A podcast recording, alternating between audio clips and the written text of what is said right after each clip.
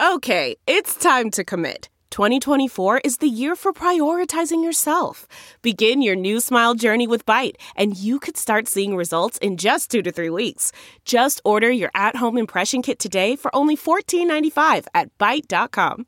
Byte Clear aligners are doctor directed and delivered to your door. Treatment costs thousands less than braces. Plus, they offer financing options, accept eligible insurance, and you can pay with your HSA FSA. Get 80% off your impression kit when you use code WONDERY at Byte.com. That's B-Y-T-E dot com. Start your confidence journey today with Byte. Hey folks, Kaiser here. Before we get started, I want to remind everybody about the upcoming SupChina Women's Conference, How Women Are Shaping the Rising Global Power. That's going to be on Monday, May 20th at the Harmony Club in New York City. It's going to be our third annual conference. There are going to be quite a number of very uh, eminent women in uh, a number of fields. We have Arianna Huffington, who's going to be delivering a keynote address. We've got Wei Sun Christianson, who's CEO of Morgan Stanley. We've got Merit Janow, the Dean of the School of International and Public Affairs at Columbia University. Lots and lots of former Sinica guests you're familiar with. Everyone from Sam Sacks, the amazing Sam Sacks, Virginia Tan, who's founder of Lean In Tech and Teja Ventures. We've also got Lenora Chu, who, of course, is the author of Little Soldiers, a huge star studded affair. Jeremy and I will be recording an episode of the Sinica Podcast with none other than Charlene Barshefsky, the former U.S. Trade Representative, who, of course, helped China's entry into the WTO. So make sure to come along and hopefully see you there. Once again, that is May 20th. That's a Monday at the Harmony Club in New York. You can get your tickets at SupChina, and there are still tickets available. So get them now.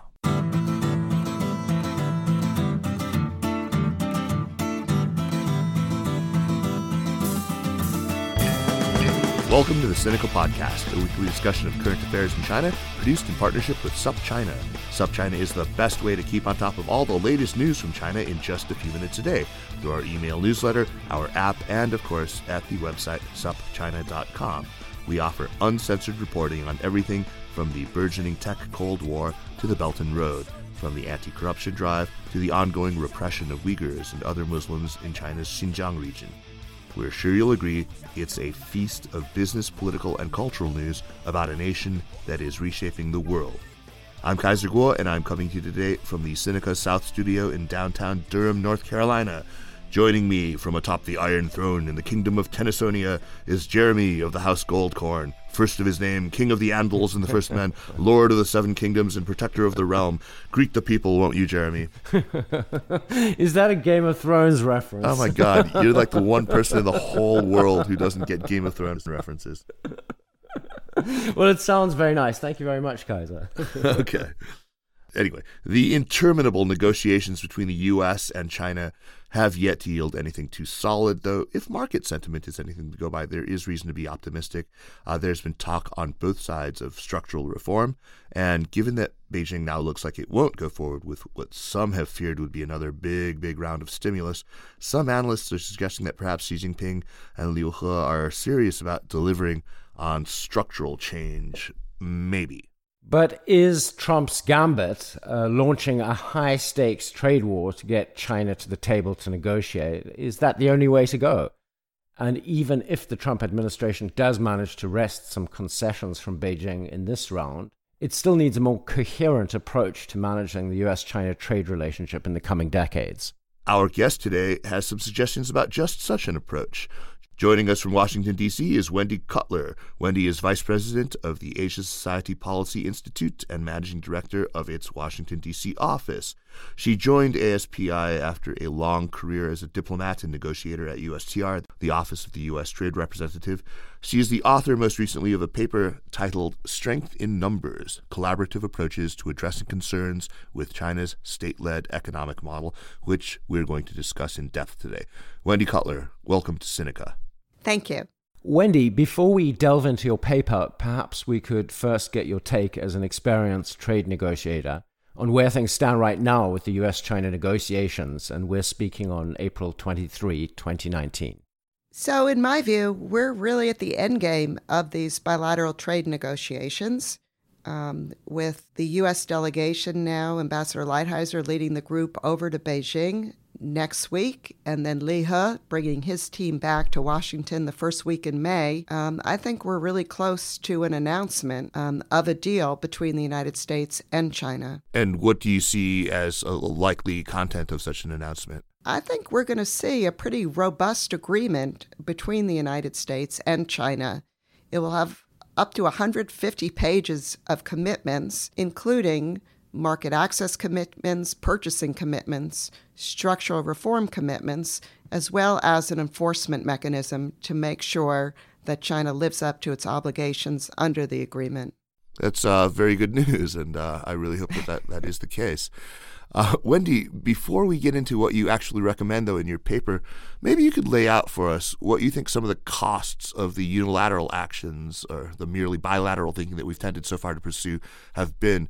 Uh, you talk about how this has left us vulnerable. For instance, uh, some of the ways in which China has been able to play some of our other trade partners off against us in order to fill in gaps uh, left by the U.S. Can you talk a little bit about that? Well, sure. Um, the approach followed by the administration of imposing unilateral tariffs and then pursuing bilateral negotiations has come has has incurred some cost to the United States, both as a negoti- as um, a negotiator but also it has had economic effects on the United States. So the tariff increases have hurt U.S. workers, has hurt certain U.S. businesses, and has hurt U.S. consumers, and has really produced an environment of uncertainty, which has just affected investment decisions, has affected markets, and as we're seeing now, global and regional and U.S. economic growth. As a negotiator, also, this approach has led China, for example, to approach Brazil to buy soybeans instead of from U.S. farmers. Mm-hmm. It has led China to make overtures to other trading partners to get them more in Chinese in the Chinese orbit, and um, we've just seen China pursuing arrangements and commercial deals with other countries around the world. Yeah, you, you mentioned uh, soybeans, for example. Uh, being purchased from from Brazil. Uh, toward the end of your paper, you you note that the talks being as secretive as they've been, uh, some of our trading partners are pretty concerned that Lighthizer and Company uh, might be compelling China to commit to pretty substantial increases in purchases of goods from the U.S. and that this comes at the cost of other countries that export those goods. Uh, I mean, there are other examples besides soybeans. Uh, how much of a worry has this been for our other trade partners? Well, I think they're worried, but right now they don't know the details, and we don't right. know the details.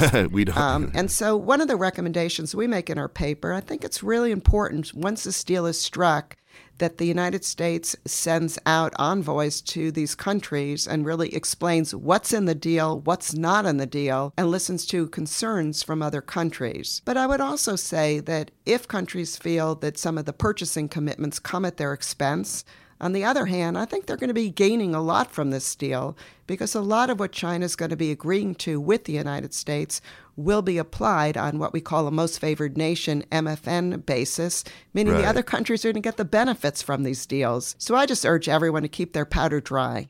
Wendy, um, on a related note, if I may point out something obvious, I suspect to anyone familiar with Trump's style, he seems to be a lot nicer to some of our enemies and competitors than to the allies that you think we should be making common cause with when it comes to China this administration is making cooperation with these allies increasingly difficult, isn't it? For instance, the way that the Trump administration seems hell bent on systematically alienating allies with the Section 232, uh, 2, uh, 232 tariffs, or the belly aching about inadequate defense spending by allies, all of that. So, is the approach that you propose something that you think this administration would even consider or is this just pearls before swine in Chinese, 对牛弹琴? Or perhaps your target reader is really the next administration? Well, a central recommendation of our paper is that this administration lift the Section 232 tariffs that mm. are hmm. in place, particularly on, on steel and aluminum,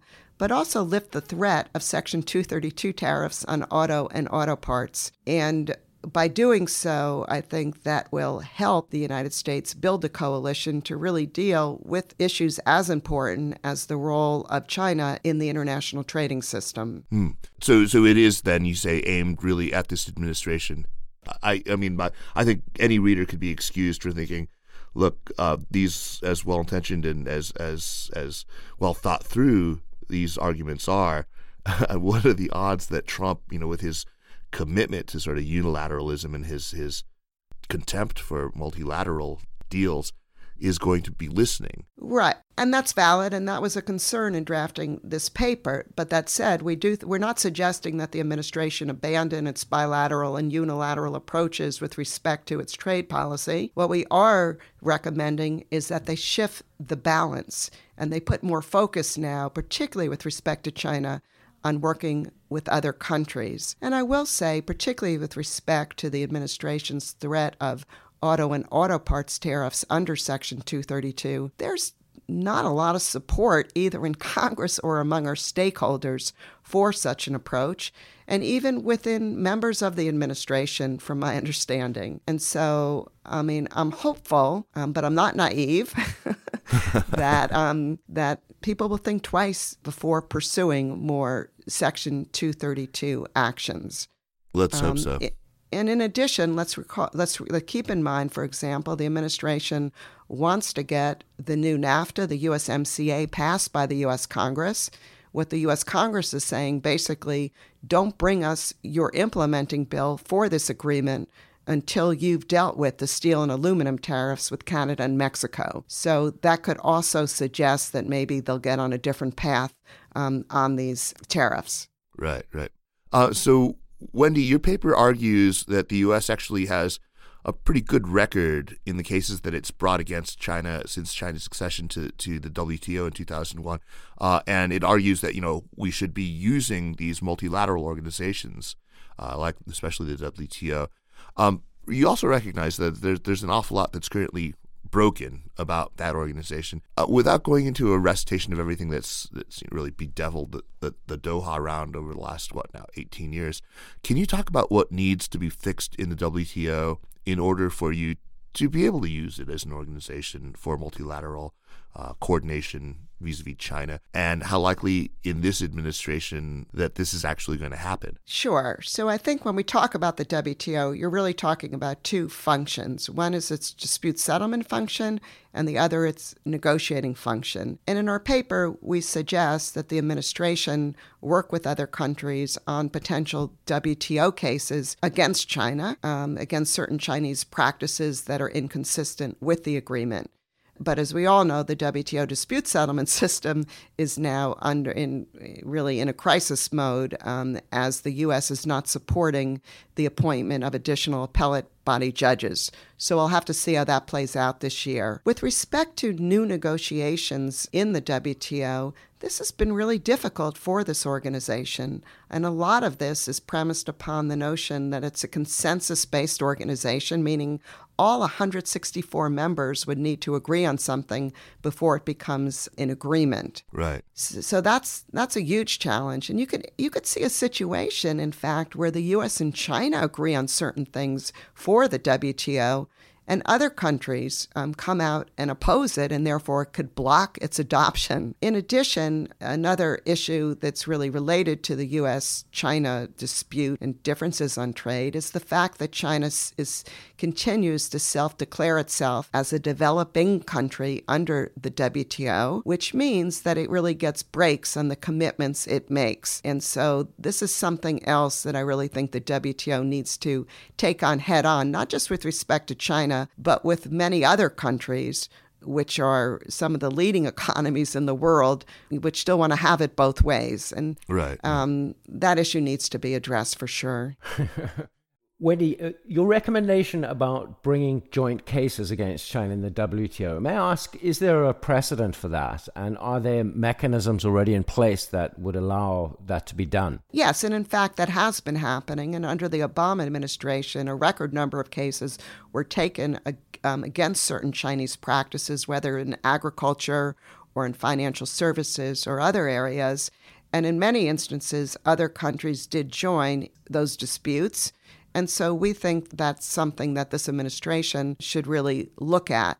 But I will say the WTO dispute settlement mechanism, it's useful with respect to China, but it also has its limitations. And its limitations are due to the fact that the WTO rules basically haven't been updated since 1995 and since Right. China's accession in 2001. So a lot of the practices that the United States is having problems with now they're really insufficiently addressed by the WTO, which means that your chances of winning a WTO case are not as clear. Hmm. Uh, Wendy, in the section in which you talk about working within the WTO, you emphasize the importance of concluding an agreement on WTO notification reforms. Uh, what are those reforms all about, and what makes them so important when it comes to dealing with China specifically? Yeah, so this really has to do with the issue of subsidies. And there's currently an obligation in the WTO for all countries, including China, that they need to report all the subsidies that they're providing to their domestic suppliers. Um, it's a current obligation, it's not being followed by China and by other countries. Obviously, this is difficult for countries to develop an exhaustive list, but the number of notifications are woefully inadequate. And so, this proposal that the United States has put forward with a number of other countries is limited in scope, but I think it's a real bellwether in terms of um, the question of whether the WTO is capable of dealing with any of these issues. And before you can even talk about disciplines on subsidies, you need to know what subsidies are in place. And that's what this proposal is basically saying live up to your obligations. And if you don't, there will be penalties.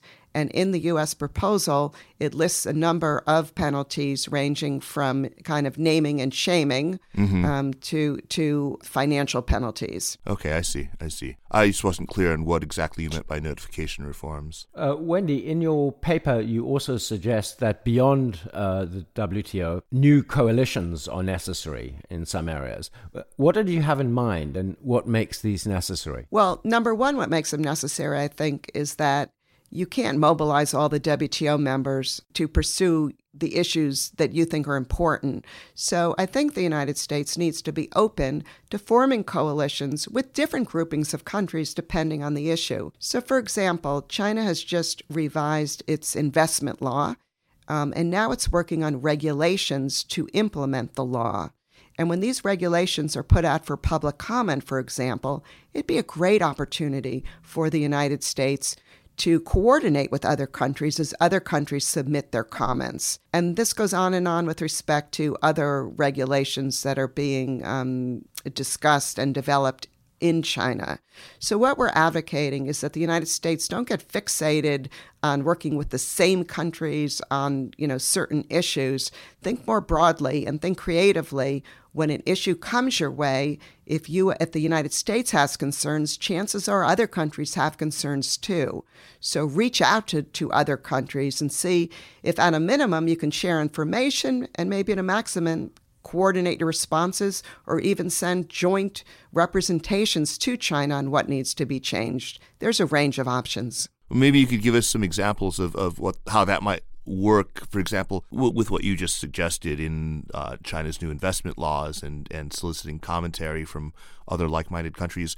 What are some of the countries uh, outside of what we would you know ordinarily I- imagine you know Japan and Germany and, and other EU countries outside of those who should we be looking to form new coalitions with Well, once again, it would depend on the issue, but at a minimum, I think um, we can look at other members of the CPTPP that have already agreed on high standards rules in a number of, of the areas of concern with respect to China. mm-hmm. We can look to other WTO members that have been very active and are very concerned about what's going on with the rules based system. So, once again, the countries would vary depending on the issue, but I think there are countries out there that would be willing to work with the United States and would feel that they would have a better chance to have their concerns heard if they could work in coalitions with the United States and other countries. I would just add a lot of middle sized and smaller countries are frankly pretty hesitant to approach China and to complain about practices or impending regulations. And if they can work in a coalition of countries, that kind of gives them cover and protection. At the same time, I mean, while I see some merit in that suggestion, I, I'm also kind of a, a big believer in exercising cognitive empathy in trying to see how Beijing would respond in, in security dilemma sensibility.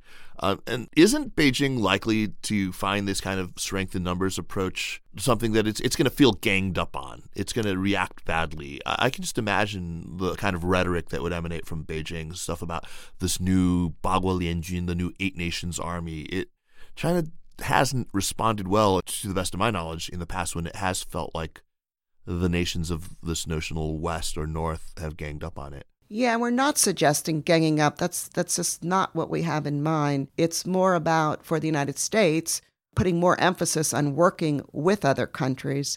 And I would almost take issue with what you're saying in certain in, in certain circumstances. So, for example, when China joined the WTO, um, I think that the fact that it, that a lot of countries were asking it to do similar things made it easier for the reformers in China to say, look, we're not just caving to U.S. pressure. We need to do this if we want to be part of the international community.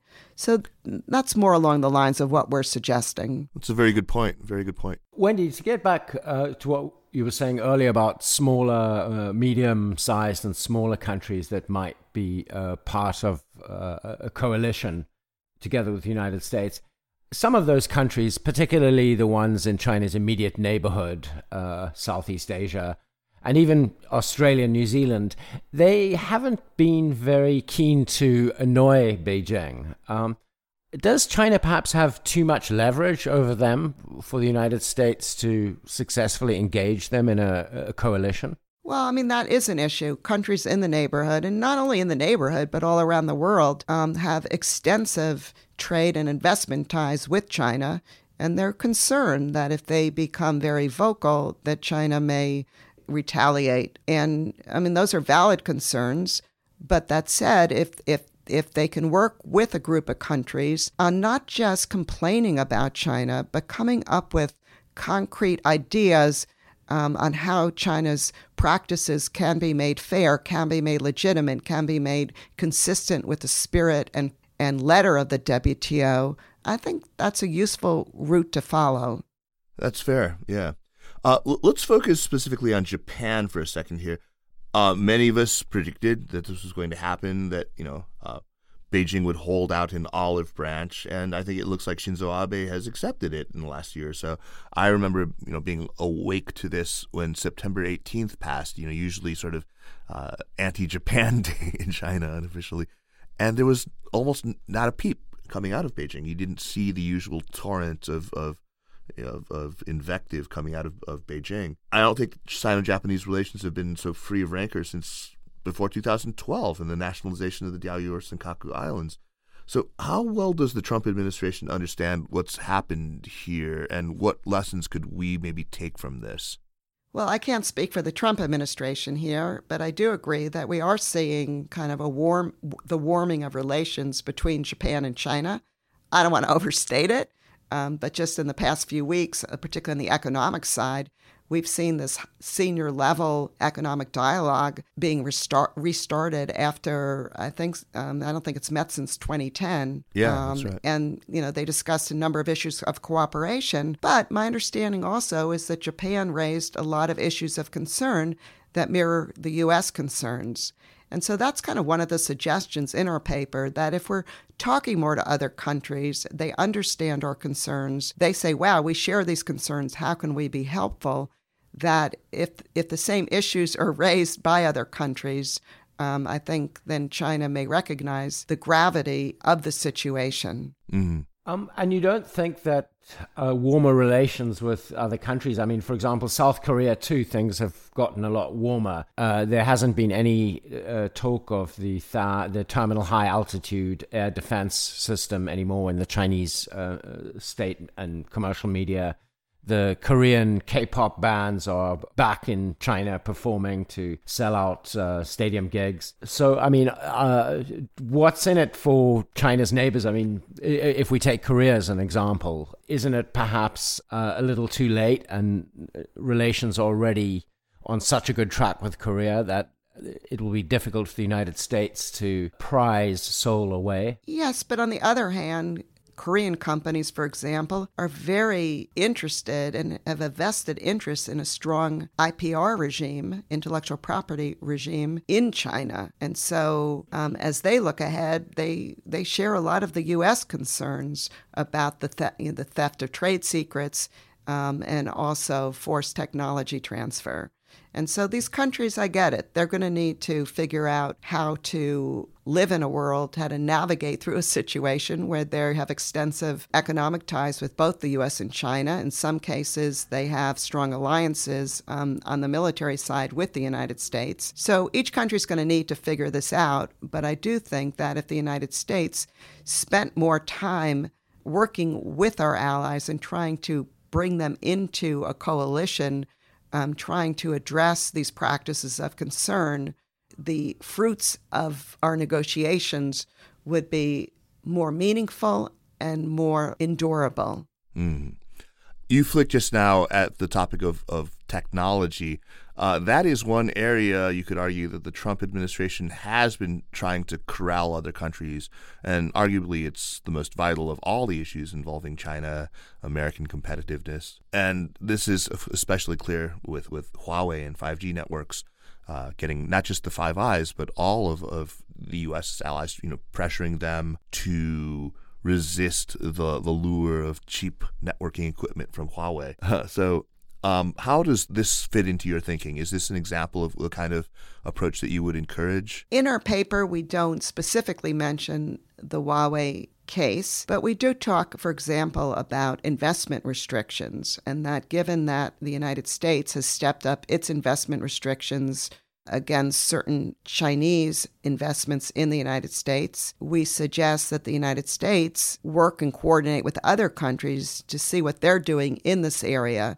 Because for the United States, we don't want to see a situation where we put so many restrictions on Chinese access to our market and the China just turns elsewhere um, and our measures then are less effective. So, one of the reasons we think and we're trying to convince the U.S. administration that it's important for them to work with other countries, is to make sure other countries don't fill the void that we might create um, by imposing strong trade or investment restrictions. Hmm. Wendy, you call for expanded coordination and strengthening of investment screening and export controls. Are you envisioning a kind of uh, uh, CFIUS for the global north and basically getting Japan and the EU to agree to the same restrictions on tech exports to China that Washington has in place? Not necessarily. I think there's a whole spectrum of coordination that can take place. I think it starts with briefing and information sharing. It could then um, expand to coordination of measures. Um, but um, I think it, it just depends. But we're not advocating a, a CFIUS type of international situ- um, um, regime. This is more about working with other countries. We think it's in our interest to. We understand other countries have their own concerns. Um, and so what we want to see is this kind of coordination, this kind of communication getting started um, and we think that will really benefit the global trading and investment regime. Hmm. Wendy, you mentioned the your paper mentions the Wassenaar arrangement. Uh, can you first ID that for those of us who don't aren't familiar with it, and then maybe talk about what its merits and shortcomings might be as a means of trying to restrict tech exports to China? Yeah, well, first let me admit I'm not the expert here. But what sure. we wanted to point to is that there is kind of an, um, you know, a group of countries that are already working on export controls. And so our recommendation is keeping that grouping already in mind, maybe we can work with them. So what we did in this paper was kind of survey all of these different arrangements where countries work together. And our objective was to try and raise to people's attentions the possibilities of further work that could be done in these existing international organizations, some which include China, some which do not include China. Fair enough. I mean, although I think we should point out that the Wassenaar Agreement actually, uh, the arrangement actually includes Russia as a member. So I'm not sure if that's such a great template for it. Well, then you know more about it than I do. okay. So uh, I read a, a, really, I think, quite compelling piece in the Atlantic the other day that made a, a kind of dovish uh, case about trade. It, it, was titled a little um, just maybe too exaggeratedly saying, you know, China doesn't cheat on trade.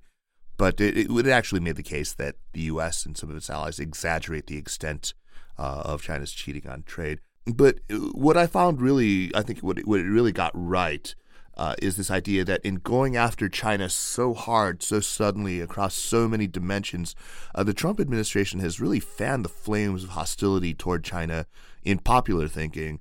And, you know, me being an ethnically Chinese person married to a Chinese national. Jeremy is also married to an ethnically Chinese woman. Uh, we have many close friendships with China, with Chinese people. Uh, this worries me, and this argument, you know, that there may be profiling, racial profiling coming down, that, that a new McCarthyism is stirring. Uh, do you think that your approach is compatible? I hope it is with a more calm, less bellicose, less binary attitude when it comes to to managing the bilateral relationship or the trade dimension of it. Well, I hope so because I think there's a wide spectrum of views in the United States about China. But over time, I, I'm sure you've seen the same, we're seeing more and more people adopting really hardline views. And some of this is really viewed by, is flamed by a real frustration at the lack of um, meaningful economic reform in China. Right. Um, and a lot of their moves globally um, and regionally. My hope is that with a U.S. China trade agreement in the offing, I think it will be, you know, I think uh, once again we're in the end game and we'll see a trade agreement soon. We'll see, at least on the trade front, a reduction in tensions in this area. And hopefully, this reduction will maybe spread to other areas. I do think we're in a new world now that there's going to be tensions between the United States and China in all of these areas. But I'm hopeful that through the close contacts our negotiators have forged as a result of the U.S. China trade talks, that this could help de escalate a lot of tensions um, as they are emerging and may also open the door for, for example, the United States and China to work more cooperatively in the WTO. Um, I think that's a real possibility. If these trade officials from both sides, if they can do a bilateral trade deal, I think they can find ways to work together in the WTO, in APEC, and in other international organizations to um, address some of the issues that we've highlighted, but also other issues that are really critical to address for the global trading system. That's a very good optimistic note, I think, to uh, to to wrap up on. I, I want to thank you again for for uh, for taking the time to join us. Once again, the paper is called Strength in Numbers Collaborative Approaches to Addressing Concerns with China's State Led Economic Model. Its author is Wendy Cutler, our guest today, and you can download it on the Asia Society Policy Institute website. I, I highly recommend that you do that. Uh, let's move on right now to recommendations. And uh, Jeremy, as is our habit, why don't you kick us off? Okay, so uh, you know, when I moved to America, I uh, was felt sort of illiterate when it came to the wildlife, especially birds, and I'm. Uh, as you may know, I like birds. So I've bought a bunch of guidebooks, but I've also discovered a really good app called Merlin Bird ID. I think it's produced by Cornell University and it's free. Oh, wow. And it's this pocket kind of, you know, on your phone uh, bird identification app. That uh, figures out where you are by GPS and you know the date, and uh, you put in some basic information. And it gives you some recommendations, and you can listen to the bird song and look at some photos. And anyway, very good app. Oh, great! Merlin Bird ID. Uh, that, will, I'll put it on my phone right next to my Plant ID app, which is just also super useful because you know I've never lived in this part of the country before, and I'm not. I, I don't know a lot of the foliage, so yeah, great. I'll have my flora and fauna all sorted then. That's a terrific, terrific recommendation. Uh, Wendy, if you're ready with one, we can go to you now. So, you know, it's interesting when I think about my career as, as, a, as a United States trade negotiator, negotiating with China and, and other countries. One thing that has always kept me going is music. And I always found um, by listening to songs and finding good lyrics that somehow that would energize me for the talks.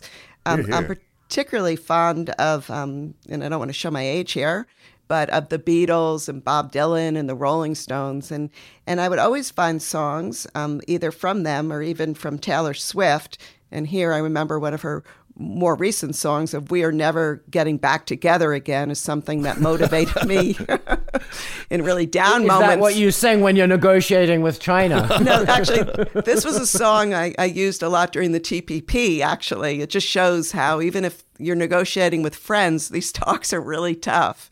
But then there's a Beatles song, "We Can Work It Out," and um, I can go on and on. But that just shares something that I like to do and something that, you know, either motivates me or I'll just find lyrics that really capture my mood because these types of negotiations are full of so many ups and downs. And there are moments where you just think, I can't bring this together. And I'm sure US the US negotiating team and the Chinese negotiating team over the past few months know what I'm talking about and probably experienced a lot of ups and downs. So I encourage them to find songs that will help them get through these high and low points. Well, I, think that the, the, the correct song for your paper is with a little help from my friends. uh, that's great. yeah, I should have thought of that. yeah, uh, that's that's a perfect one. I think that's a great idea. I mean, Jeremy and I are going to be interviewing Charlene Barshefsky, uh, so we'll have to come up with a good theme song for that interview, Jeremy. yeah. That's great. I, I am going. To, that's a terrific recommendation. Thank thank you so much, Wendy. Uh, my recommendation is a book I just finished. It's called Bad Blood: Secrets and Lies in a Silicon Valley Startup. It's all about Elizabeth Holmes and the company Theranos. Uh, this is written by the, the Wall Street Journal reporter who really broke this wide open. Uh, his name is John Carreyrou. Uh, it's got it all. It's got you know great journalistic sleuthing, just surprisingly good pacing. Uh, really wicked villains, these brave whistleblowers, uh, and and no spoilers here, but I mean everyone knows very satisfying comeuppance for the bad guys in this. So it's a really it's I couldn't believe how well it was written and just how engaging it was. I I, I think anyone would enjoy this book. Uh, it's again, it's called Bad Blood. Uh, by John Carreyrou. Wendy, thank you once again for, for taking the time. Uh, we hope to speak with you again before too long. Well, thank you. I really appreciate you um, being open to doing this and helping us get our paper out there a bit. So thank you very much. Uh, it's important that people know this. Thank you. Okay, bye. Hey, Jeremy, good talking to you as always. Yeah, thank you, Wendy. Thanks. Thank Kaiser. you. Bye. Bye bye. The Sinica Podcast is powered by SupChina and is produced by Kaiser Kuo and Jeremy Goldkorn with editing help by Jason MacRonald. Drop us an email or make sure to leave us a rating at Apple iTunes Store and follow us on Twitter or on Facebook at, at SupChina News. We will see you next week. Take care.